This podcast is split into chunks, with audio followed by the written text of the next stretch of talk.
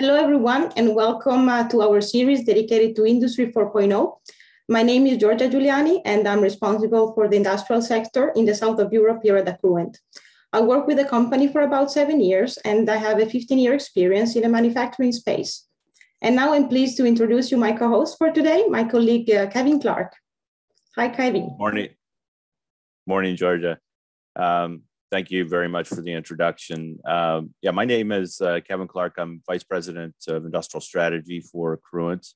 Uh, I've been in the manufacturing space for over thirty years. Um, some of the highlights of my career have been with Johnson and Johnson, Maintenance Excellence Global Leader, um, and then Caterpillar in various roles in manufacturing. Uh, so I look forward to the conversation today, Giorgia. Thank you, Kevin. And let's move on. Kevin, we have heard a lot in the past sessions that many changes are about to happen. How will Industry four point oh will affect uh, the role of uh, engineers? So, Giorgia, I'm guilty of being one of those engineers for a lot of years. Um, and uh, I know my engineers very well. Um, of course, there's a wide range of engineers. There's um, those engineers that are so wrapped up in engineering that they have a difficult time seeing outside of engineering. Um, and then you have the other ones that are pretty flamboyant engineers that uh, probably say more than they ought to.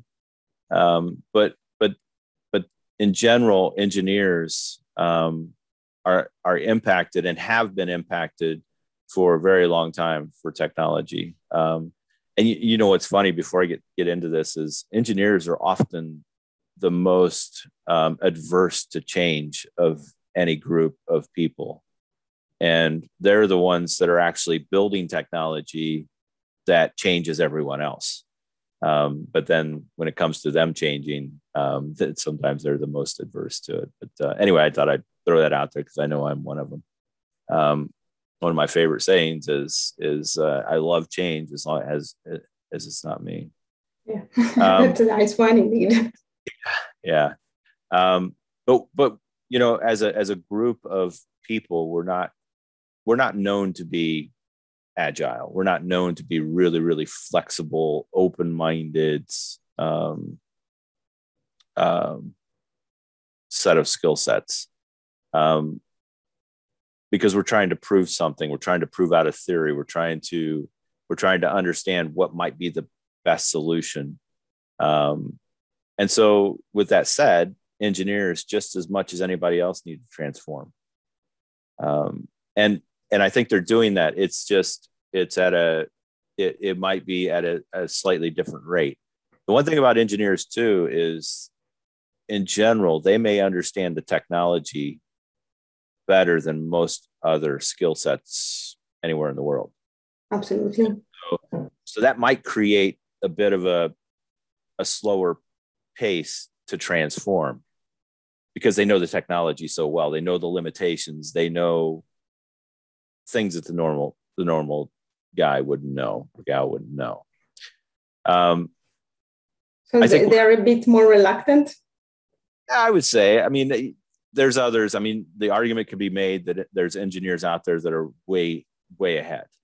Um, but I think the, the larger group of engineers, especially manufacturing engineers and and engineers that are that are within four walls doing work on equipment, they can get pretty boxed in, um, and and that's not uncommon, um, but rightfully so. Uh, you know, that's part of their job to be boxed in to make sure that that that equipment, no other equipment, but that equipment produces product very well.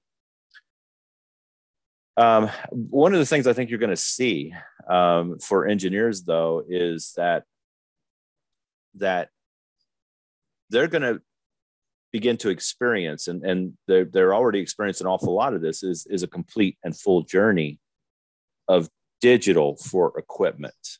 Mm-hmm. For so long, there were so many things that we did um, within equipment engineering that um, that wasn't digital. That was very hands-on, very mechanical, very electrical. But all of that journey is beginning to be put into a digital format. You know, a lot of the drawings that we get are in digital. We design in digital.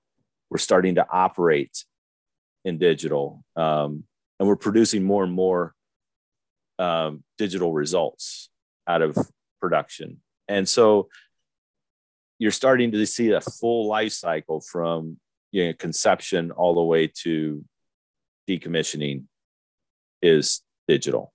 And so that, I think that's changing significantly for them, you know, piece at a time, that becoming digital.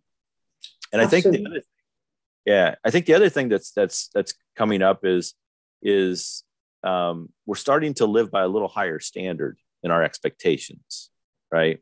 And digital is doing that to us because we know more than we don't know these days. It used to be, we, there was so much we didn't know. We'd have to go figure it out. And if it wasn't digital, it took that much longer to figure out because it wasn't digital. Everything was separate and, and being done either on paper or, um, or just not readily accessible to everyone.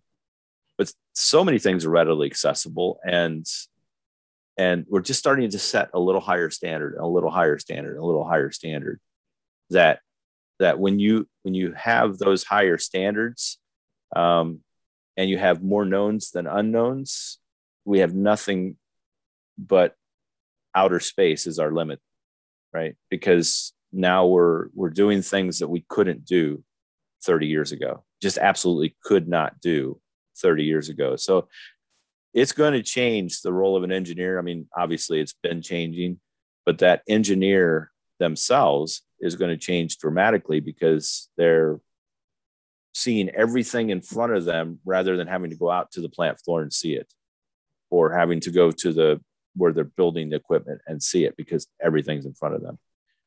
And so it's absolutely going to change um, for engineers in the way they build things. Absolutely. And talking about digital, you know, we, we often hear the term digital twin. Mm-hmm. Can you tell our guest uh, what is it? A digital twin. So, yeah, you know, I think I think the I think the biggest point I want to make to people is digital twin is not new.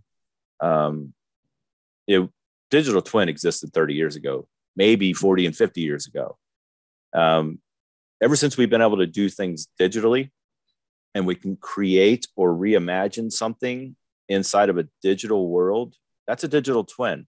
It just wasn't as cool as it was before. It is now, right? Um, because now I can bring in I can bring in so many other things. So now I've got um, augmented reality. I have virtual reality.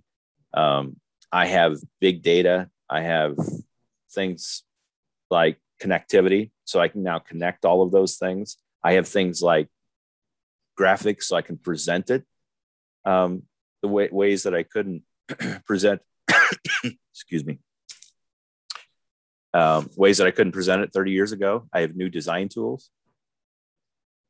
Um, I have big bandwidth, which I didn't have before, so I can do things over um, wireless or wired um, in ways that I was never able to do it before. We still have a long ways to go, um, but the future of automation is highly dependent on digital twin maturing. So in other words, um, getting to a point where it's very interactive and it's just the way that we build things. Okay, so if I hear what you're saying, companies would better invest uh, in, in digital twins. What are the main benefits to companies?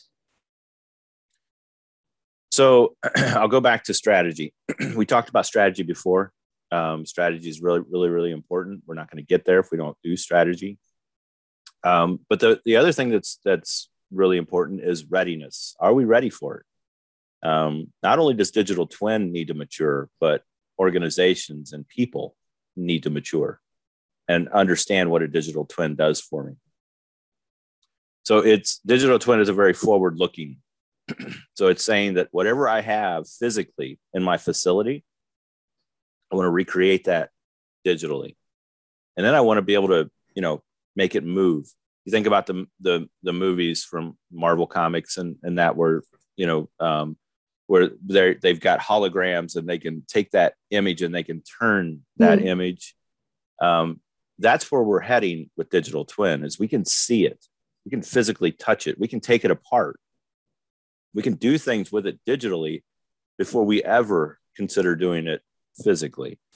And that's really the, the, the value of digital twin, is it gives us that thing that we can work on before we actually work on it. It gives us that thing that we can design before we ever actually build a prototype. Um, and we can physically see it. And in many cases, we're getting to this point, we could actually, in some cases, go digitally use it so that we see how it performs and we see how easily it can be accepted by, let's say, a person that's going to be operating, a person that's going to be using the technology. So digital twin is, is powerful, that it gives us a vision, a true vision of the future plus current. And so it's almost like, you know, if, if you're thinking about digital transformation, you know, somebody might ask, okay, so if I'm digitally transformed, give me a, give me a, a view of what I am today versus once I'm digitally transformed, what do I look like? Right? That's what digital twin does for you. It, it lets you see in, into the future today and then into the future. And so I think, I think those are the kind of things that, that really provide value to an organization, um, of, of looking forward. But again, if you're not ready for it, it's too much technology for you. It's too much forward-looking vision for you. So the organization itself and the people involved have maturing to do as well. Absolutely. And I can imagine uh, a tons of benefits in, even for people uh, in the operation. Once something is built and you have uh, anything documented on uh, a site or a building, it's going to be much easier to maintain uh, the asset, right? Absolutely. It has everything to do with remote too, right? So this allows you to walk through your plant without actually being in your plant. So there's just so many great applications for it. Very good. Thanks, Kevin, for sharing uh, your uh, knowledge uh, with us during uh, the series. I would like to thank you uh, uh, for, uh, for the participation, for your advices. And of course, I want to thank you, all the attendees, uh, for, for listening to us. Um, as usual, you can find uh, in the episode description some useful links. Uh, eventually, you have any questions, uh, Kevin and I are available. And uh, I want to wish you all a really nice day. Thank you, Giorgia. Enjoyed it.